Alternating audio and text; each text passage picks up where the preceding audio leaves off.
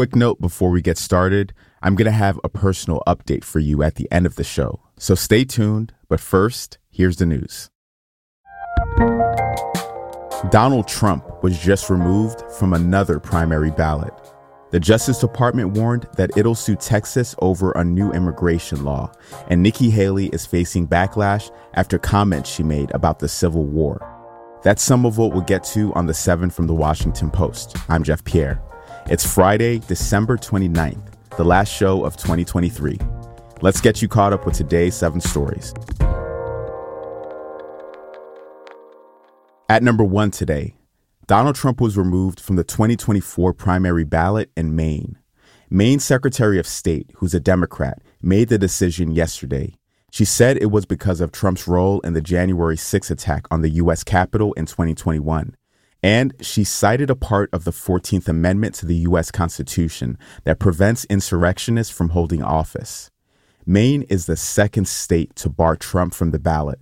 Last week, Colorado Supreme Court blocked him from that state's primary ballot. It was the first time in U.S. history that a state decided to keep a presidential candidate off the ballot under the Constitution's insurrection clause. Other states are facing the same decision, and we're tracking them on our site. The bans in Maine and Colorado aren't final yet. The Colorado case was appealed to the U.S. Supreme Court, and Trump plans to appeal the Maine decision. He'll remain on the ballots while the appeals play out, but election officials will need firm answers soon. Maine and Colorado's primaries are coming up fast on March 5th. Number two, Nikki Haley is facing backlash for her comments about the Civil War. The Republican presidential candidate didn't mention slavery when asked about the cause of the Civil War this week. She was asked about it at a town hall in Berlin, New Hampshire on Wednesday. She gave a long answer about the role of government. This was part of it. Government doesn't need to tell you how to live your life. They don't need to tell you what you can and can't do. They don't need to be a part of your life. They need to make sure that you have freedom. Then the questioner had this to say back.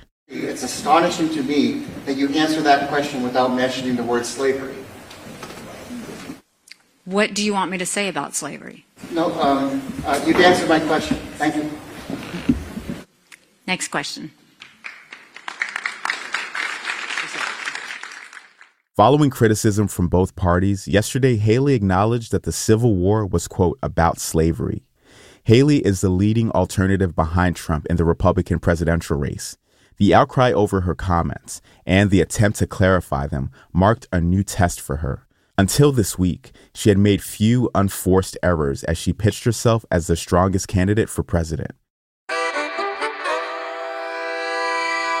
At number three, the Justice Department warned it'll sue Texas over a new immigration law. The law that we're talking about is set to take effect in March. It gives local police and judges the authority to arrest and deport undocumented immigrants. That's typically understood to be a federal power.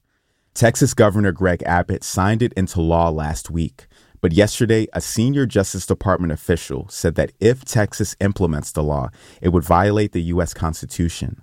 The standoff over the Texas law comes as record numbers of migrants are crossing into the U.S. from Mexico. Number four, Gypsy Rose Blanchard was released from prison. You probably know about Blanchard's case. It's one of the most well known stories in true crime.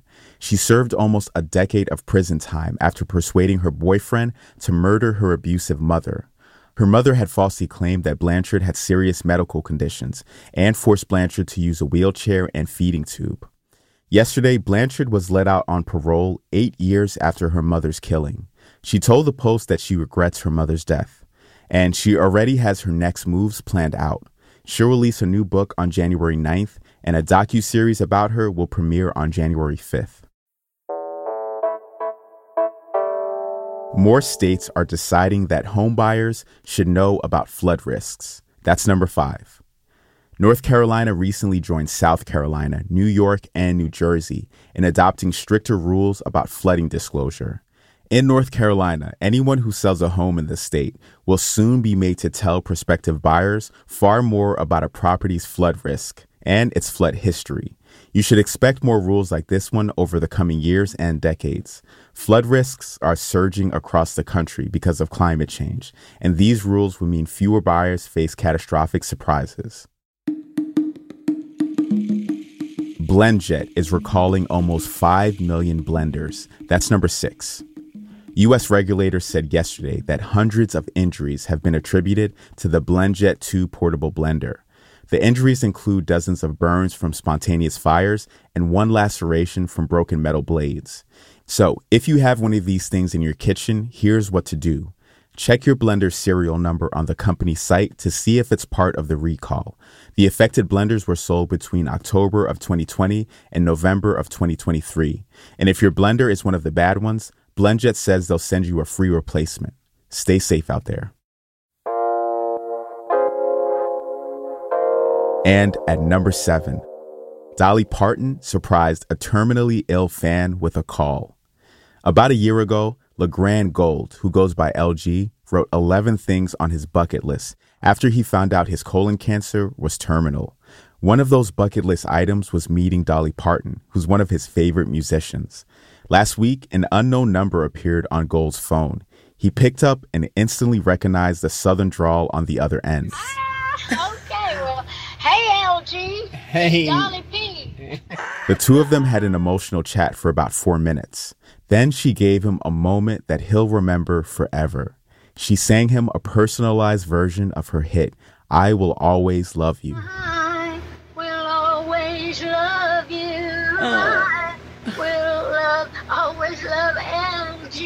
Yeah. Check the video out on our site. This one is an emotional gut punch, but this is why we love Dolly.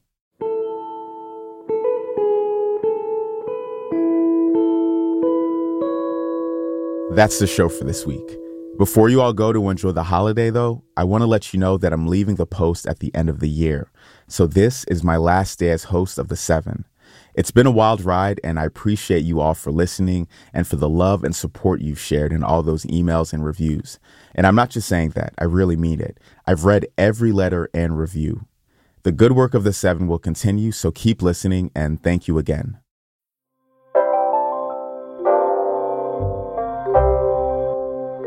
The assistant producer of The Seven is Taylor White. The staff writers are Jamie Ross and Hannah Jewell. John Taylor is our editor. Additional editing is by Christina Quinn. Copy editing by Thomas Haliba and Francis Moody. Mixing and sound design is by Jim Briggs and Justin Garish. Our theme music is by Edith Mudge. Our director of audio is Renita Jablonski. I'm Jeff Pierre. Thanks for listening again. Have a great weekend, a happy new year, and an even better Haitian Independence Day for all of you who celebrate. The Post has some great soup joumou recipes if you're in a pinch. If you know, then you know.